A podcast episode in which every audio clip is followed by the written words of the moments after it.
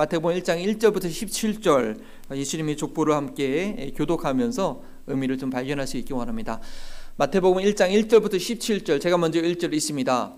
아브라함과 다윗의 자손 예수 그리스도의 계보라.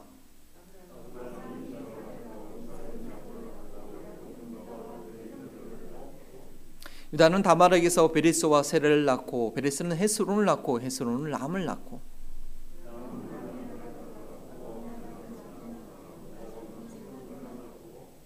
살몬은 라합에게서 보아스를 낳고 보아스는 룻에게서 오벳을 낳고 오벳은 이셋을 낳고.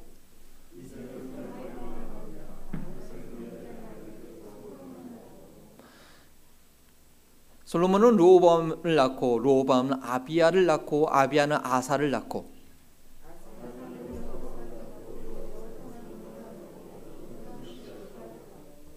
우시아는 요담을 낳고 요담은 아하스를 낳고 아하스는 히스기야를 낳고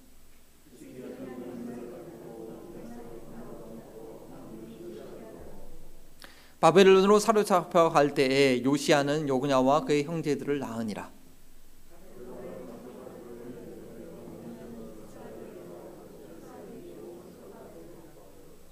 스루바벨은 아비옷을 낳고 아비옷은 엘리아킴을 낳고 엘리아킴은 아소를 낳고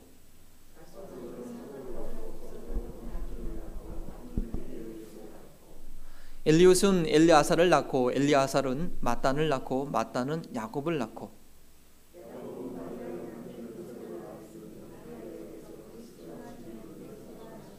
함께 읽겠습니다. 그런즉 모든 대수가 아브라함부터 다윗까지 열네되요 다윗부터 바벨론으로 사로잡혀 갈 때까지 열네되요 바벨론으로 사로잡혀간 후부터 그리스도까지 열네더라. 아멘. 살아계신 하나님의 말씀입니다. 마태복음 두 번째 시간으로서 예수님의 하나님 나라의 족보라는 그런 제목으로 말씀 음, 예수님의 계보에 대해서 예수님께서 어떻게 태어나셨는가 계보에 대해서 말씀드립니다. 저 어렸을 때 기억으로요 성탄절 축하 행사 유치부 때 참석을 딱 했는데 저도 발표하고 그다음에 하는 것 중에서 어떤 어떤 한 아, 제가 볼 때는 저보다 두 살 많았었으니까 초등학교 1학년이나 2학년이실 것 같아요. 나와가지고 발표를 하는데 뭘 했냐면요 요 마태복음 이 계보를 다 암송하는 거예요. 아, 깜짝 놀랐어요. 제 기억이 제가 여섯 살 때였는데도 아직 그 기억이 남습니다. 와 목사님 아들이었는데요 어, 그 이름을 그 뭐 초등학교 1, 2학년이면 발음도 어려울 텐데 그걸 다 외우더라고요. 그래서 그 형이 결국 나중에는 서울대에 간 걸로 제가 기억하고 있는데 참 인상 어, 깊었습니다. 어, 근데 그 형은 뭐 교회에서 외우라고 했으니까 외웠겠지만 참 고생했겠다 저거 외우느냐고. 예. 그걸 다 왜 왜 외웠을까? 무슨 의미였을까 하는 생각이 듭니다. 들었습니다. 그 당시에는요. 근데 제가 이번 주에 이 마태복음 1장의 족보를 좀 연구하면서 와 이렇게 깊은 뜻이 있구나. 그리고 이것을 이해하기 위해서는 이스라엘 전반의 역사를 좀 알아야 되는 그런 내용이구나라는 것을 생각하게 됩니다. 마태복음 1장의 족보는 단순히 그냥 족보 이야기로 끝나지 않다라는 것이죠. 이 족보는 마태복음의 아주 중요한 서론입니다. introduction입니다. 서론을 잘 이해해야지 본론과 결론의 방향을 잘 잡게 됩니다. 여러분들 설교도 마찬가지죠. 설교를 듣고 아 뭔가 한 가지 메시지가 마음속에 딱 남아 있기 위해서는요. 그 메시지가 서론과 본론과 결론이 한 가지 주제로 일관되게 잘 이렇게 좀 잘 이렇게 구성이 되어 있어야 돼요. 그래서 저도 설교 준비할 때 가장 신경 쓰는 것이 과연 한 가지 메인 팀이 뭔가 이것이 각 서론과 본론과 결론에 적절하게 잘 연결이 되어 있는가 그래서 항상 구조를 생각하거든요. 근데 쉽지 않아요. 근데 특별히 서론을 쓰는 게 가장 어렵더라고요. 예, 이 서론이 전체 이 글의 어떤 내용의 흐름의 방향성을 제시해 주거든요. 밑바탕을 까는 거거든요. 그래서 서론만 잘 쓰면 서론만 설교하면서 서론만 제대로 딱 나오면 아 그거는 벌써 설교의 전체 구성이 됐다는 얘기고 서론이 잘 풀리면 나머지를 수수수수수 이게 예, 풀리게 됩니다. 마찬가지로요. 저희가 마태복음을 잘 이해하려고 하면요. 이 서론인 족보를 잘 이해해야 됩니다. 이 족보가 뭘 얘기하고 있는지 파악해야 됩니다. 마태복음 서두에 왜 예수님의 출생 족보가 나왔고 그 내용이 어떤 의미가 있으며 그것이 마태복음을 앞으로 계속 읽는 이들에게 앞으로 무엇을 말하고자 하는가 것을 발견해야 됩니다. 제가 이렇게 지금 서로를 지금 얘기하면서 어, 목사님 지금 무슨 얘기를 하려고 하지? 이게 그림이 그려져야 되는 것처럼 마태복음 족보를 읽으면서 그게 그려져야 된다는 것이죠. 마태복음 1장은요. 우리 오늘 성경 통독 지금 하실 텐데 아 이거 맨날 구약 성경 읽다가 통독하다가 레위기에서 끝나니까 올해는 이제 신약부터 해 봐야겠다 하고 딱 신약 1장을 딱 신약을 딱 폈는데 1장을 직면하게 되죠. 1장을 딱 시작하는데 막 사람들이 이름이 나오니까 아이 좀 이게 좀 짜증이 날 겁니다. 아이 그래도 뭐 그게 길지 않고 뭐 레위기처럼 그게 길지 않고 어 가끔가다 아는 사람 이름도 있고 그래가지고 진도 나가기 위해서 그냥 일장을 그냥 눈 딱 감고 이제 읽는 경우가 있죠.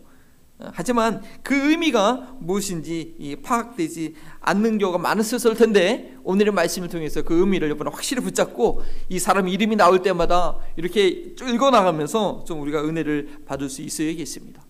마태는 이 1장에서 이 많은 사람들의 이름을 거론해야 될 그런 충분한 이유가 있었던 것입니다.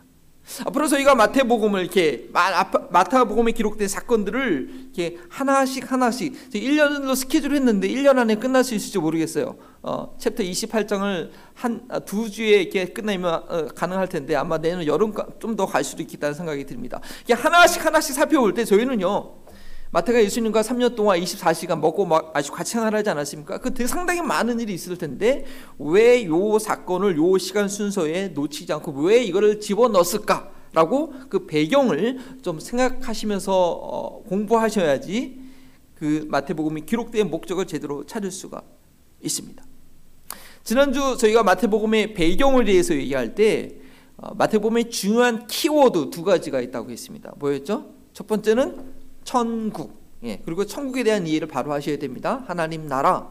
이 천국은 저 영원히 갈 나라뿐 아니라 이 땅에서도 천국은 계속 진행되고 있다는 것입니다. 그리고 그 천국을 설명하기 위해서 반드시 따라와야 되는 것이 제자도, 제자입니다. 이 마태복음의 핵심 키워드 두 가지 천국과 제자도를 여러분 마음에 가지시고 이 마태복음의 족보를 차근히 차근히 살펴보시면 아, 이 족보는 그 하나님 나라의 선포를 위해서 제자도를 앞으로 걸어야 될 그들에게 도전을 주는 그냥 background 바탕이었구나라는 것을 발견하게 될 것입니다. 오늘은 오늘 말씀은 이스라엘의 족보 이야기입니다. 그렇기 때문에 좀 이스라엘의 역사에 대한 좀 이해가 있으셔야지 제가 하는 말씀들을 여러분 이렇게 연결이 돼서 이해가 될 텐데 혹시 그렇지 못하실지라도 오늘 올해 이제 성경 통독 하셔야 되니까 그 성경 통독에 도움이 되도록 제가 이스라엘 역사 이야기를 쭉 할 때잘 어, 경청해 주시기를 부탁드립니다. 첫 번째 아브라함과 다윗에게 준 약속을 저희가 기억해야 됩니다. 마태복음 1장 1절은 어떻게 시작합니까? 이는 아브라함과 다윗의 자손 예수 그리스도의 계보라 이렇게 시작합니다. 복음서는 예수님을 소개하는 내용이기 때문에 어, 이런 첫 시작은 참 의미가 있다라고 봅니다. 하지만 나라에 대한 통치권을 잃어버린 지 한 500년의 시간이 흐른 이 유대인들에게 예수님이 누구의 후손인지를 바로 아는 것은 밝혀주는 것은 더 큰 의미가 있습니다. 아브라함과 다윗의 자손인데 바로 아브라함은 누구입니까? 이스라엘 민족이 시작된 뿌리요 다윗은 유다의 후손으로서 야곱이 기도하죠. 기도할 때 유다 유다를 향해서 그렇게 기도하죠. 너의 그 규, 규가 지팡이가 떠나지 않게 될 것이다. 실로가 오기까지 그러할 것이다. 라고 했기 때문에 유다를 통해서 메시아가 온다는 그런 예언이 예전부터 있었는데 다윗은 유다의 후손으로서 하나님께서 약속하신 그런 이스라엘 왕정 통치의 시작이라고 할 수 있기, 있기 때문입니다. 그래서 유대인들이 아브라함과 다윗의 자손이다라는 이 문장만 보고도 눈이 번쩍 뜨인 것이다. 어, 그 메시아가 라는 얘기인가? 라고 관심을 갖게 되는 것이죠. 이스라엘 역사 가운데 많은 하나님의 사람들, 엘리야나 모세나 아주 귀중한 믿음의 사람들이 있었습니다. 또 이스라엘 역사에 보면 귀한 왕들이 있었습니다. 어, 히시기야 왕이나 뭐 여우사바 왕이나 좋은 왕들이 있었는데 그 중에서도 이 아브람과 다윗의 자손이라고 그렇게 예수님을 처음에 소개한 것은 하나님께서 말씀하셨던 약속의 성취인 것을 예수 그리스도의 탄생은 하나님께서 약속하셨던 그 약속의 성취인 것을 말해주는 그런 선언이 됩니다. 아브라함에게 주셨던 약속이 무엇이었죠? 아브라함이 이삭을 하나님께 드리는 드리라고 할 때 그 순종했을 때에 그렇게 말씀하죠. 거기 보면 씨라는 단어가 세 번이나 반복해서 나옵니다. 내 씨가 크게 번성할 것이요, 내 씨로 그 대적의 성문을 얻을 것이요, 내 씨로 말미암아 천한 만민이 복을 얻으리라. 라고 12장이 처음에 부르셨때 약속했던 약속과는 좀 더 구체적으로 씨에 관한 얘기합니다. 그래서 유대인들은 바로 이 약속으로 인해서 그 씨가 바로 메시아 자신들을 해방해 줄 그리스도라고 믿고 언젠가 그 씨가 올 것이다. 이 땅에 올 것이라고 기대하고 기다리고 있었습니다. 다윗에게 주셨던 그 약속은 무엇입니까? 다윗이 하나님의 성전, 하나님께서 거하실 그 처소를 짓고자 하는 그 마음의 소원을 품었을 때 여러분도 좋은 소원을 품는 게 중요합니다. 예, 그 소원은 어차피 하나님이 이루어 주시는 거고요. 정말 좋은 소원을 품는 게 복을 받는 비결입니다. 그 소원을 풀었을 때, 품었을 때 도리어 하나님께서 다윗을 기뻐하면서 내가 도리어 너희 집을 세우겠다. 무슨 네가 내 집을 세우겠다. 내가 네 집을 세워주겠다 하면서 다윗의 그 왕조가 견고해지고 그리고 그 왕조가 영원히 보존될 것이라고 약속합니다. 내 몸에서 날 내 씨, 또 씨라는 단어가 나오죠. 어, 그 씨가 내 뒤에 세워져서 그 나라를 견고하게 한다고 약속해 주셨습니다. 그 약속으로 인해서 북이스라엘은 계속 왕조가 바뀌죠. 구테타가 일어나죠. 그 가운데 남유다는 왕조가 바뀌지 않고 다윗의 아들 아들 아들 아들 아들이 계속해서 아, 남유다가 망할 때까지 다윗의 아들들이 그 왕권 위에 오르게 됩니다. 비록 남유다도 바벨론에 의해서 망했지만 그 다윗의 족보는 계속 유지가 되었고 유대인들은 다윗의 왕조가 영원히 보존된 것이라는 그 약속으로 인해서 언젠가 다시 이스라엘을 회복할 것이라는 그런 기대를 가지고 있었던 것입니다. 이러한 소망 가운데 있는 유대인들에게 다윗과 아브라함의 자손으로서 예수님을 소개하는 것은 아주 벅찬 기대감을 주는 것입니다. 그렇다면 저희들은 하나님께서 왜 아브라함을 부르셨는가? 그리고 왜 다윗에게 그런 약속을 주셨는가? 그 의미를 조금 더 어, 구약 성경 전체를 어, 훑어보면서 어, 여러분께 소개 말씀드리고자 합니다. 지난주에 읽으셨던 성경 통독의 그 내용이 좀, 좀 요약하는 그런 내용일 수도 있습니다. 하나님께서 아브라함과 아브라함이네 아담과 이브를 지으시고 주셨던 사명은 뭐죠? 네, 일단 생육하고 번성해야 됩니다. 이 땅이 충만해야 됩니다. 그리고 하나님의 형상대로 지음 받은 유일한 피조물로서 하나님을 대신해서 이 땅 위에 있는 모든 것을 다스려야 되는 그런 청직의 사명이 있었죠. 근데 그 사명은 어떻게 실패하게 됩니까? 사탄의 속임수로 인해서 유혹으로 인해서 내가 하나님을 대리하는 것이 아니라 아 내가 하나님 돼버릴래 그렇게 하다가 실패하고 맙니다. 그래서 에덴에서 쫓겨나서 하나님과의 관계가 깨어지고 아담이 아무리 열심히 일을 해도 땅이 엉겅퀴와 가시밖에 내지 못하는 이 자연과의 관계도 깨지고 아담의 아들인 가인이 그 자기 동생을 시기해서 돌로 쳐 죽이는 그런 인간과 인간의 관계가 깨어지는 하늘과 땅과 사람들과의 관계가 온통 엉망진창의 세상이 되었죠. 그래서 하나님은 이 세상을 물로 다 쓸어버시고 다 심판하시고 강시의 노아와 그 아들들을 통하여 리셋 새롭게 이 세상을 시작하십니다. 그래서 이 노아의 가정이 방주에서 1년 동안 있었죠. 우리가 지금 팬데믹 기간을 얼마 동안 지날지 모르겠습니다. 하여튼 노아의 강조는 1년 동안 방주에 있었고 그 다음에 다시 나왔을 때 하나님께서 다시 한번 이들에게 기회를 주십니다. 복을 주십니다. 생육하고 번성하라 라고 복은 주셨는데 아담과는 다르게 청지기 이 땅을 다스리라 피조물을 다스리라는 그런 명령을 주지 않습니다. 도리어 무슨 얘기를 하면 너희가 지금 이제 오존층이 다 깨지지 않았습니까? 그래서 이제 짐승을 먹을 수 있도록 옛날에는 채소만 먹으라고 했는데 이제는 모든 땅에 있는 바닷속에 있는 것이나 하늘의 새나 땅에 있는 모든 것들을 잡아 먹을 수 있도록 그렇게 허락해 주셨어요. 그리고 그 짐승들이 너희들을 두려워할 것이다. 라는 그런 얘기를 하십니다. 처음에 아담을 지으셨을 때는 좀 다른 명령입니다. 벌써 죄가 이 세상에 들어왔기 때문에 이 죄, 이 세상이 어떠한 환경이라는 것을 우리는 알 수 있는 것입니다.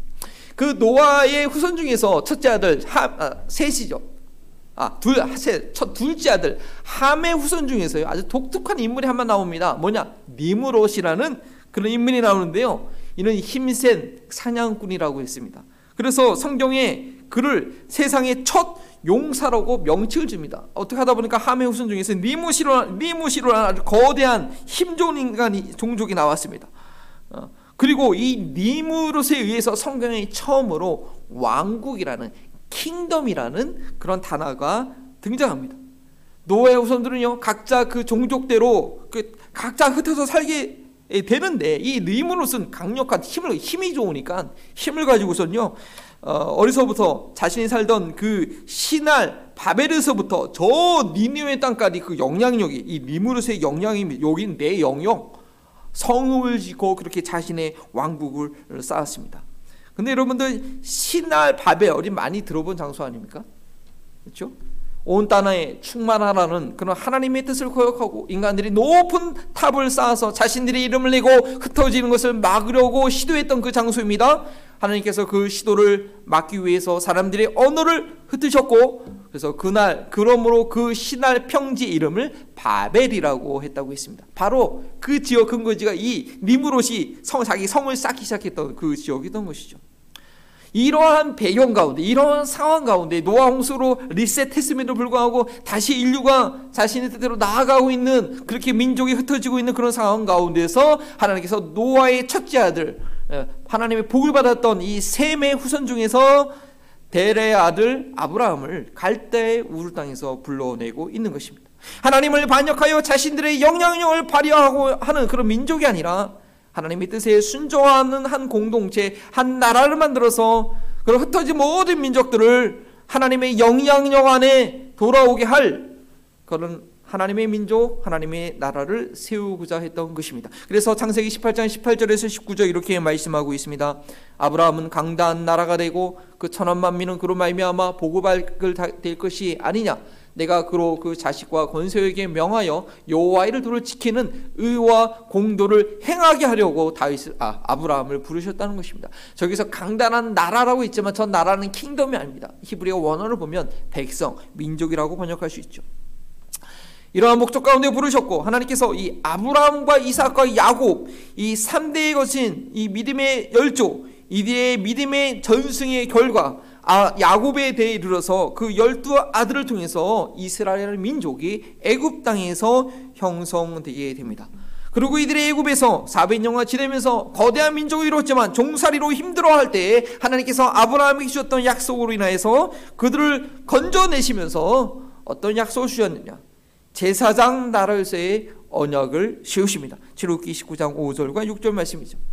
세계가 다 내게 속하였나니 너희가 내 말을 잘 듣고 언약을 지키면 너희는 모든 민족 중에서 내 소유가 되겠고 너희가 내게 대하여 제사장 나라가 되며 여기에서 처음으로 이스라엘 민족에게 킹덤이라는 뜻의 왕국이라는 호칭을 듣게 됩니다.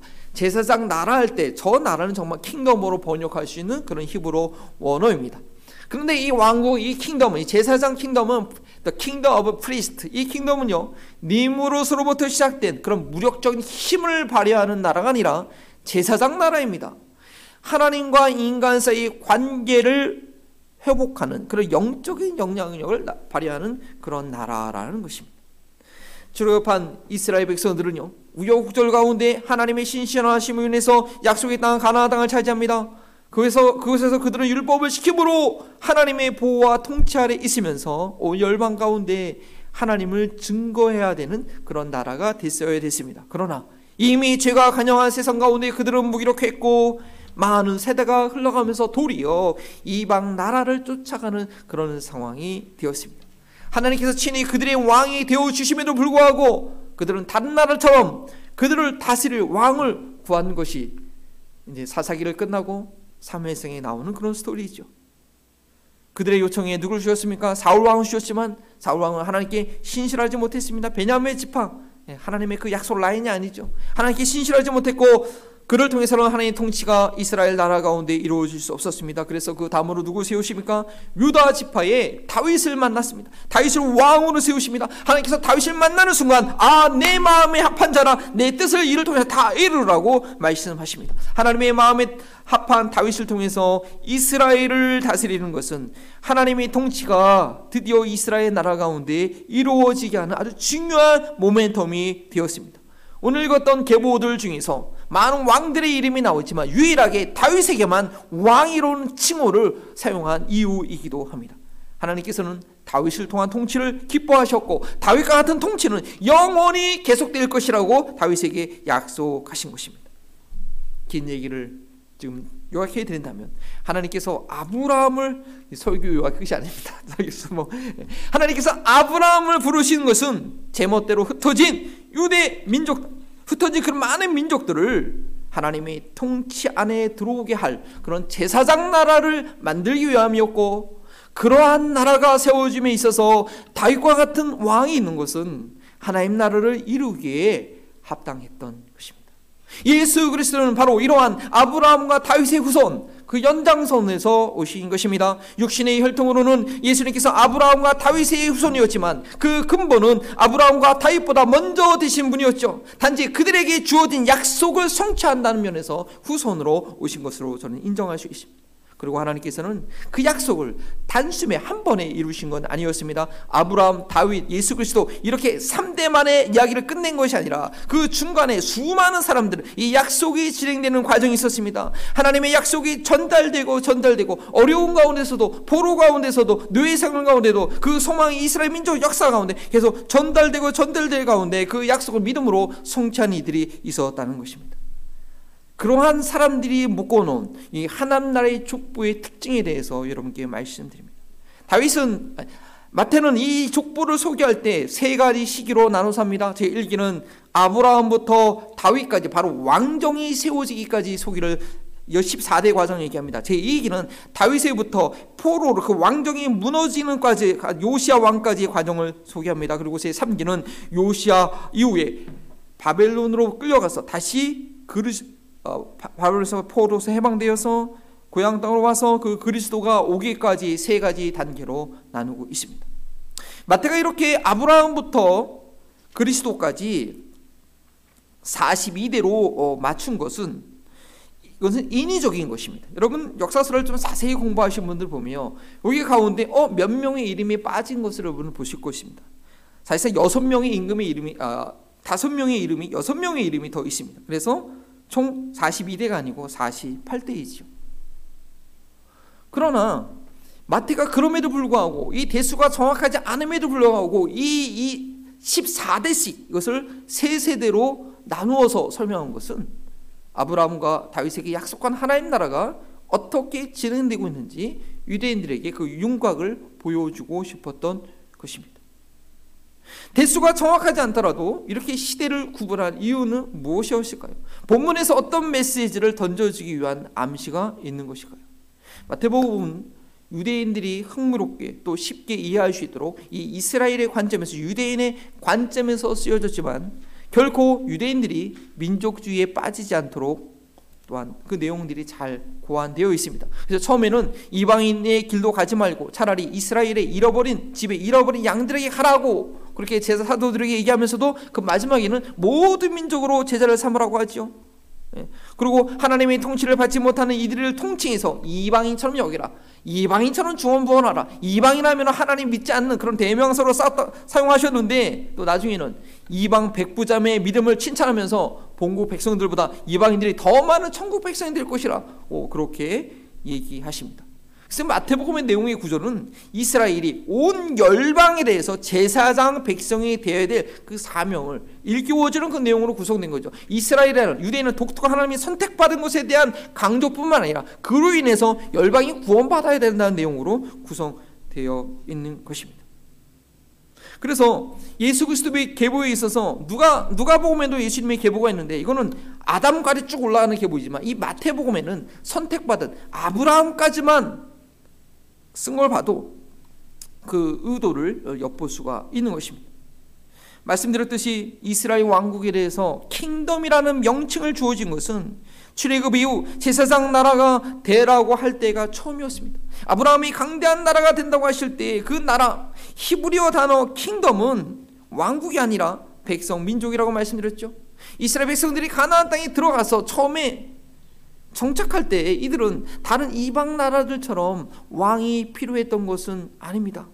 하나님께서 친히 그들의 왕이 되셨고 이스라엘은 하나님의 백성으로서의 삶을 율법을 통해서 살아갔으면 충분했습니다.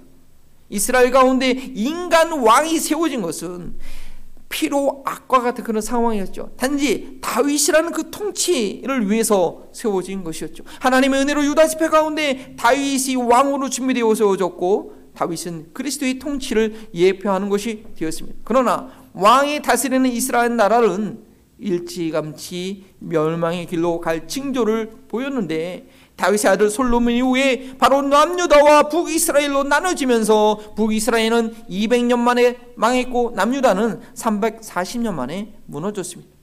그리고 제3기로 이렇게 제3기로 나누어진 예수 그리스도의 족보 가운데 계보 가운데 인간 왕이 이스라엘을 다스렸던 기간은 중간에 한 기간에 불과합니다. 더군다나 이 마지막 시기는 바벨론에서 비참한 포로 생활과 고향 땅으로 돌아왔어도 여전히 식민지 가운데 생활하는 그 상황을 보여주는 것입니다. 따라서 이 족보 이야기는 유대인들이 당시에 족보를 확인하기 어려웠던 이 당시에 아브라함으로부터 시작되었던 예수 그리스도의 계보는 그들의 정체성과 자존감을 살려주는 내용이긴 했지만 자 봐라. 이 족보를 봐라. 그들이 은근히 기대했던 이스라엘 나라를 회복시켜 줄 봐라. 그런 통치 인간의 왕 그걸 기대할 필요가 없다라는 것이다. 없다라는 것입니다. 왕이 통치하는 시대는 이스라엘 시대의 주류가 아닌 것을 보여주기 위해서 3시대로 나눠서 망해져가는 왕조를 보여준. 이렇게 유대인들이 민족주의에 자기 민족주의에 빠지지 말라고 하는 그 경고는 경고를 찾아볼 수 있는 계보상의 또 다른 특징은 이스라엘이 그왕 국가 왕정이 되기 전인 그런 일기의 계보에서 이미 찾아볼 수 있습니다. 그 일기에 이방 여인들의 이름이 들어가 있는 것입니다. 바로 라 다말과 라합과 룻 이 세 이방 여인의 이름이 이 계보의 일기에 이 민족이 형성되는 중요한 과정 가운데 이미 들어갔습니다. 제2기 왕정 시대에 들어가기 전에 이미 이스라엘은 이방인들에 의해서 만들어진 그런 민족이라는 것이죠. 순수하게 이스라엘 혈통으로만 구성된 민족이 절대 아니라는 것입니다. 여러분 유다와 그 이방 여인, 이방 그의 이방 며느리 다말 이야기 아십니까? 정말 막장 드라마죠. 요번 주간 성경 통독하실 때 자세하게 만나시게 될 것입니다. 다말은 유다의 첫째 며느리였지요. 첫째 아들 엘의 아내였습니다. 블레셋 딥나 주변 출신으로 예상됩니다. 야곱은 유다는 야곱의 넷째 아들이었지 만 야곱의 축복 기도 가운데 그 후손 중에 메시아가 나오도록 되어 있었죠. 이런 유다가 요셉을 판 이후에 그 형제들에게 실적을 느껴서 형제들을 떠나서 저 가나안 땅 블레셋 땅을 지고 갑니다. 거기서 이방인 수아와 결혼하고 결혼했죠. 그의 첫째 아들이 근데 그 첫째 아들 엘이 여호와 앞에서 악을 행함으로 일찍이 죽음으로써 그 대를 잊지 못할 위기 가운데. 둘째 아들 죽고 마지막 셋째 너무 어른 나이였죠. 예. 그런 상황 가운데 다말을 저 집 고향으로 보냈는데 이때 이 다면 며느리 다말이 포기하지는 않는 믿음으로 유다의 대를 이어주는 역할 본인이 의도했는지 모르겠지만 유다의 대를 이어주는 역할을 한, 했던 것입니다. 근데 그 과정은 참으로 인간적으로 볼 때 부끄럽고 치욕스러운 일이었죠. 자신의 모습을 창녀로 변정하고 시아버지 유다와 관계하여서 임신을 해야 했습니다. 그러나 유다는 무책임한 자기보다 자신보다 다말이 더 의롭다고 인정해 주었고 그녀는 당당히 예수님의 계보에 그 이름이 올라가게 됩니다. 요수아에서 나오는 그 라합 여러분 익히 잘 아시는 인물입니다. 여리고 성의 기생이었지만 이스라엘의 정탐꾼을 하나님을 선택하는 믿음으로 숨겨 주어서 이스라엘이 여리고 성을 점령하는데 아주 결정적인 역할을 합니다. 여리고 성의 모든 이들이 멸망할 때 라합은 가족들과 함께 목숨을 건졌고 이스라엘 민족이 가나안 땅에 정착할 때 이 살몬이라는 사람과 기생이었던 이 자기의 몸을 내어줬던 그런 기생이에서 살몬이라는 사람과 결혼하여 아름다운 가정을 이루고 누구를 낳습니까? 보아스를 낳게 됩니다. 보아스는 누구입니까? 다윗의 증조 할아버지입니다. 멸망을 당했어야 될 그 여리고성의 창녀였지만 그녀의 담대한 믿음은 예수 그리스도의 족보에 그 계보에 당당히 이름이 오르게 합니다. 마지막으로 룻은 누구입니까?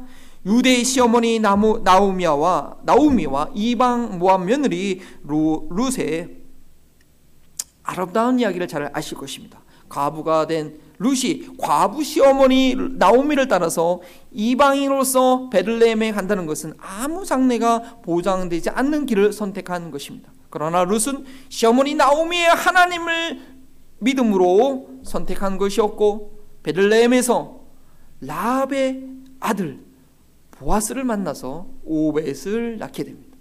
오벳은 누구죠? 이세의 아버지 바로 다윗의 할아버지입니다. 룻, 룻 역시 이방 모함 여인으로서 예수 그리스도의 계보에 그 이름이 오르게 된 것입니다. 여러분 그런데 그거 아십니까? 신명 23장 3절을 보면 모압 사람들은 영원히 영원히 여호와의 총에 들어올 수 없다. 모압 암몬 사람들은 저리 가라. 아, 그 여호와의 절기에 지키지 못하도록 총에 들어오지 못하도록 했음에도 불구하고 이 룻은 믿음으로 그 안에 들어오게 된 것입니다. 이러한 사실을 알고 있는 유대인들이 이 아브라함부터 다윗까지 이어지는 계보로 확인했을 때 어떠한 생각이 들었을까요? 아니, 아니 이럴 수가, 아니 이럴 수가, 나의 뿌리가, 네, 우리가 그렇게 혐오하는 이방인의 피가 섞여 있었다니. 아니 다윗의 외할머니가 모함 여인이었네. 유다의 손자는 이방 며느리와 관계에서 태어났네. 아이고 망측스러워라. 네. 그렇죠? 이게 미국에 여러분 그런 얘기를 들었을 겁니다. 미국의 어떤 그 유명한 가에서는 계속 좋은 사람들이 판사와 목사와 유명세 나타나고 어떤 술집에 마약을 팔던 사람들이 계속 그 범죄자 왔던 그런 어떤 통계가 있지 않습니까? 그런데 하나님 나라라는 이르는 예수의 족보는 정말 범죄자와 가늠자와 그런 사람들이 그 족보에 있었지만 그것이 온 인류를 구원하는 메시아가 나오게 하는 그런 족보였다라는 것이죠. 이것이 이스라엘 지파 가운데서도 메시아가 나오기로 했던 유다 지파 계보의 현실이었고 믿음으로 인해 계승된 하나님의 은혜가 담겨 있는 그런 족보인 것입니다. 이런 족보는 혈통에 의한 족보가 아니었습니다. 장자가 아버지의 권한을 자동으로 물려받게 되는 그런 계보가 아니었습니다. 하나님 나라에 대한 간절한 열망, 거룩한 씨앗이 있는 이들의 믿음을 통해서 이 족보는 이 계보는 유지되었습니다. 혈통 육신적으로 혈통이 다른 이방인들에게도 애초부터 처음부터 열려 있던 그런 계보인 것입니다. 제2기와 3기의 계보의 의미에 대해서는 간단히 설명드립니다. 제2기의 왕정 시대의 계보를 보면 하나님을 사랑하고 순종하는 이를 위해서는 천대까지 은혜를 베풀어 주고 하나님을 미워하는 자는 3, 4대까지 이르러 징계한다는 그런 말씀이 반영된 족보인 것을 계보인 것을 발견하게 됩니다. 열왕기하와 역대기 역대하 말씀을 자세히 읽어보신 분들은 꽤 익숙한 왕의 이름이 이곳에 빠져 있는 것을 느끼실 것입니다. 바로 요람 왕과 우시아 왕 사이에 세 명의 왕의 이름이 빠져 있습니다. 요람의 아들 아시아, 뭐 1년밖에 통치 못했던 그런 왕이죠. 그러면 아시아 아들 요아스는요 성전을 청소 아주 유명한 왕이었습니다. 또 요아스의 아들 아마서도 처음에는 괜찮은 왕이었습니다. 그런데 이름에 이름이 생략되어 있습니다. 왜 빠졌을까요? 이 왕들이 남유다와 다른 왕들보다 더 악해서 그럴까요? 그렇지 않습니다. 이 남유다를 돌이킬 수 없는 심판으로 몰고 간 아스 왕과 무나사보다는 훨씬 좋은 평가를 받을 만한 그런 왕이었습니다. 그런데 이들은 왜 그리스도의 기부에 그 이름이 올라가지 못했던 것일까요? 객관적으로 발견할 수 있는 역사적 사실 한 가지는 바로 이 요람 왕과 우시아 왕 사이에 세 명의 이름이 빠지는데 바로 요람 왕의 아내 아달랴의 악행을 발견하게 됩니다. 아달랴는 누굽니까? 북이스라엘의 아합의 딸입니다. 곧 이세발의 딸인 것입니다. 남유다 여호사바 왕의 그 북이스라엘과의 그 연합 정책으로 인해서 이 아합의 딸을 자신의 며느리로 데려와서 요로 요람 왕의 아내가 된 것입니다. 북이스라엘의 최고로 악한 아합 왕과 이 바알의 제사장의 딸이었던 이 이세벨의 영향력이 그 딸을 통해서 아, 아달랴를 통해서 남유다에 깊이 깊이 미쳐진 것입니다. 제2기 계보에 당연히 들어갔어야 돼. 그래도 꽤 괜찮았던 이 세 명의 왕의 이름을 빠진 것은 그 악한 영향력을 3대에 걸쳐서 순화시킨 것이라고 저희는 이해할 수 있는 것입니다.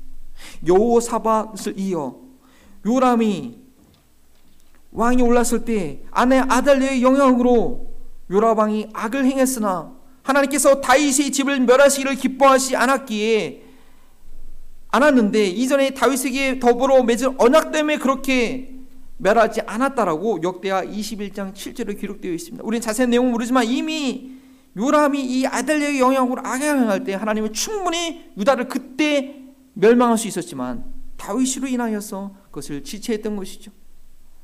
당장 멸망할 수 있는 상황이었지만 다윗 왕에게 주신 하나님의 은혜로 인하여서 아직 끝은 내지 않고 3대에 걸쳐서 정화 작업을 한 것으로 마무리가 된 것입니다.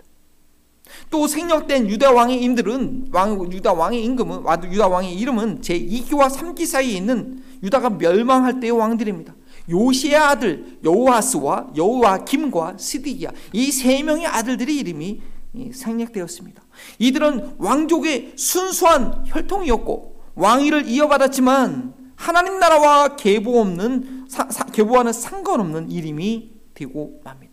이미 남유다에 내려진 심판은 돌이킬 수 없는 상태였고 차라리 3개월밖에 다스리지 못하고 바벨론으로 끌려가서 37년간 옥설이라고 풀려나 이 여호야킨 오늘 족보에 여고냐라고 이름으로 다른 이름으로 나와 있죠. 이 여고냐는 그리스도의 계보의 그 이름이 올라가 있습니다.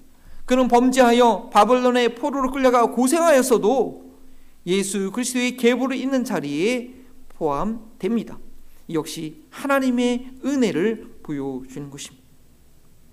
마지막 제3기의 계보는요 바벨론 포로에서 돌아와서 성전 재건에 앞장섰던 그 스루바벨 외에는 성경에 다른 기록이 없기 때문에 우리가 그 의미를 다 찾을 수는 없지만 역시 상세한 기록이 없는 제1기의 계보 거기에 보면 애굽에서 있을 때 광야 시대 사사 시대 이름의 이름들이 나옵니다. 그러나 그런 사람은 어떤 이름 어떤 인물을 했는지 성경에 잘 기록되어 있지 않죠.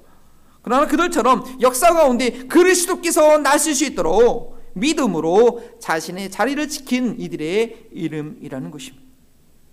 예수님의 족보의 이름이 오른 그런 이방 여인 중에서 다말의 상황이 저희가 볼 때에는 가장 난처하고 부끄러움을 느끼게 하는 사건이었지만 다말은 가장 어려운 상황에서도 가장 수치로운 상황을 감당하면서도 유다의 후손이 끊어지지 않게 한 마리아 다음으로 가장 위대한 헌신을 한 여인으로 볼 수 있습니다.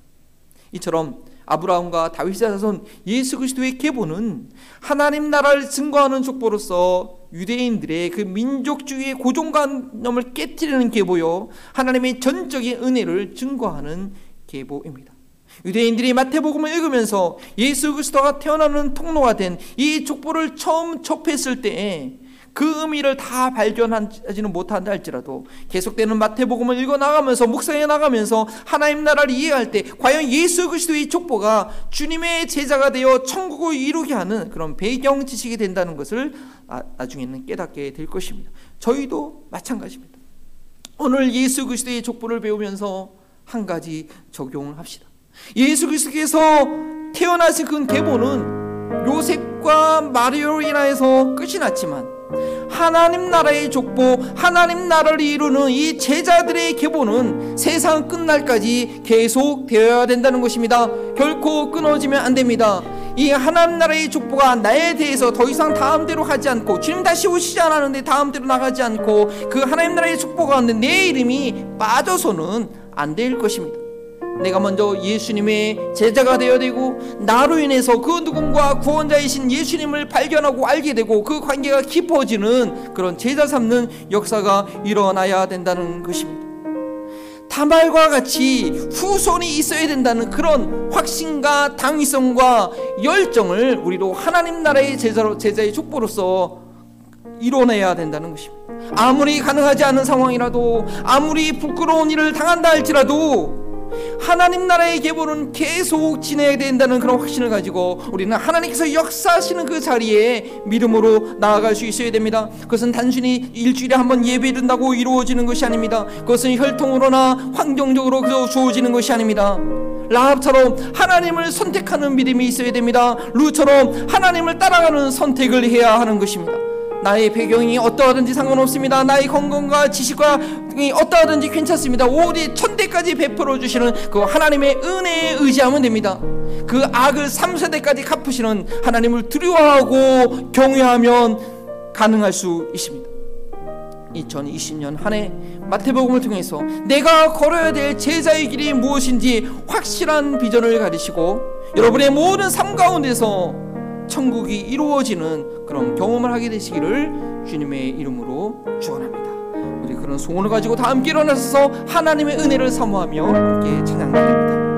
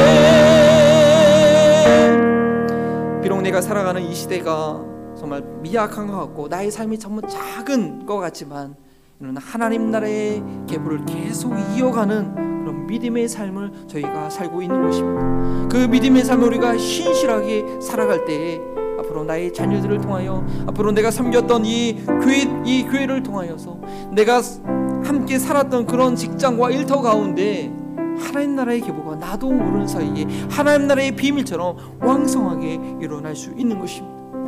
내가 얼마나 제자들을 이해하고 하나님 나라를 이해하고 헌신의 단을 다해서 일어나기도 하나님 나라 왕성하게 일어나기도 할 것이고 아니면 사단의 공격으로 인하여 어려움을 당할 수도 있습니다. 하나님 나라를 신비하는 것입니다. 자, 우리가 눈으로 다 보지 못한다 할지라도 이번 한 주간의 삶 가운데 이번 한 주간의 우리 가정 가운데 우리 칠터와 일터와 직장 가운데 하나님 나라의 다스림이 나타날 수 있도록 주여 나를 다스려 주시고 나의 입술과 나의 깨어있는 그 영혼을 통하여서 주님의 통치가 이루어지게 하여 주옵소서. 하나님 나라가 계보가 계속해서 일어나게 하옵소서. 간절히 다말처럼 소원하는 마음으로 주님의 이름을 짓고 기도합니다. 주여 주여 이 시간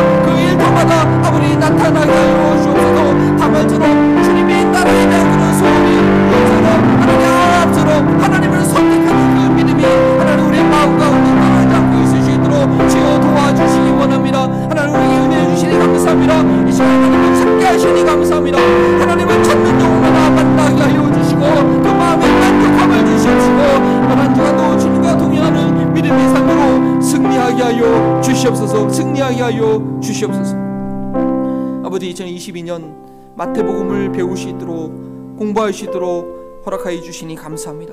마태복음을 통하여 하나님 나라 천국의 비밀을 깨닫게 하여 주시옵시고 오늘 이번 한 주간도 나의 삶을 통하여 하나님 나라의 계보가 하나님 나라의 역사가 계속해서 진행되고 있음을 나타나고 있음을 나타나기를 나를 통하여 이루시기를 소원하는 주님의 마음을 아는 저희를 되게 하여 주옵소서. 이 땅에 많은 사람들이 무엇을 먹을까 무엇을 마실까 걱정하며 저들의 인생을 수고하고 애쓰는 가운데 있습니다. 그러나 하나님 그 수고의 짐을 덜게 덜 수 있는 은혜를 우리에게 허락하여 주시니 감사드립니다. 2022년 한 해도 그 모든 산업을 그 모든 일들을 주님께 맡기오니 주님께 맡기는 마음으로 11절을 드리고 감사를 드리고 구제연금을 드리고 선교음을 주님께 맡겨드리오니 우리가 일하는 것이 먹기 위해서 살고 하는 것이 아니라 하나님 나라를 확정 위해서 백배 천배의 역사를 이루는 하나님 통치의 현장이 되게 하여 주시옵소서. 주님 나의 이름이 주님의 은혜로 인하여 그 하나님 나라의 계보에 좀 빛나는 이름으로 세워지기를 소원하오니 그런 소원을 품는 한 해가 되게 하옵소서. 감사하며 예수 그리스도의 이름으로 기도합니다. 이제는 세상 끝날까지 함께 하시겠다 약속하신 성자 예수 그리스도의 은혜와 천대까지 은혜를 베풀어 주시는 성부 하나님의 사랑하심과 하나님 나라의 열망을 일으켜 주시는 성령 하나님의 교통하심이 하나님 나라의 계보가 나에게서 멈춰지지 않고 계속 되어야 할 것을 다짐하며 한 주간도 주님의 도우심을 구하는 우리 사랑하는 한마음 버린 동교의 모든 성도들과 이 지역사회와 선교지에서 그 하나님 나라 확장 위해서 그 계보를 위하여 그 계보 가운데 포함된 우리 성사님들의 귀한 삶, 그 성사님들의 자녀들의 귀한 삶 가운데 지금부터 영원토록 함께 하시기를 축원하옵나이다.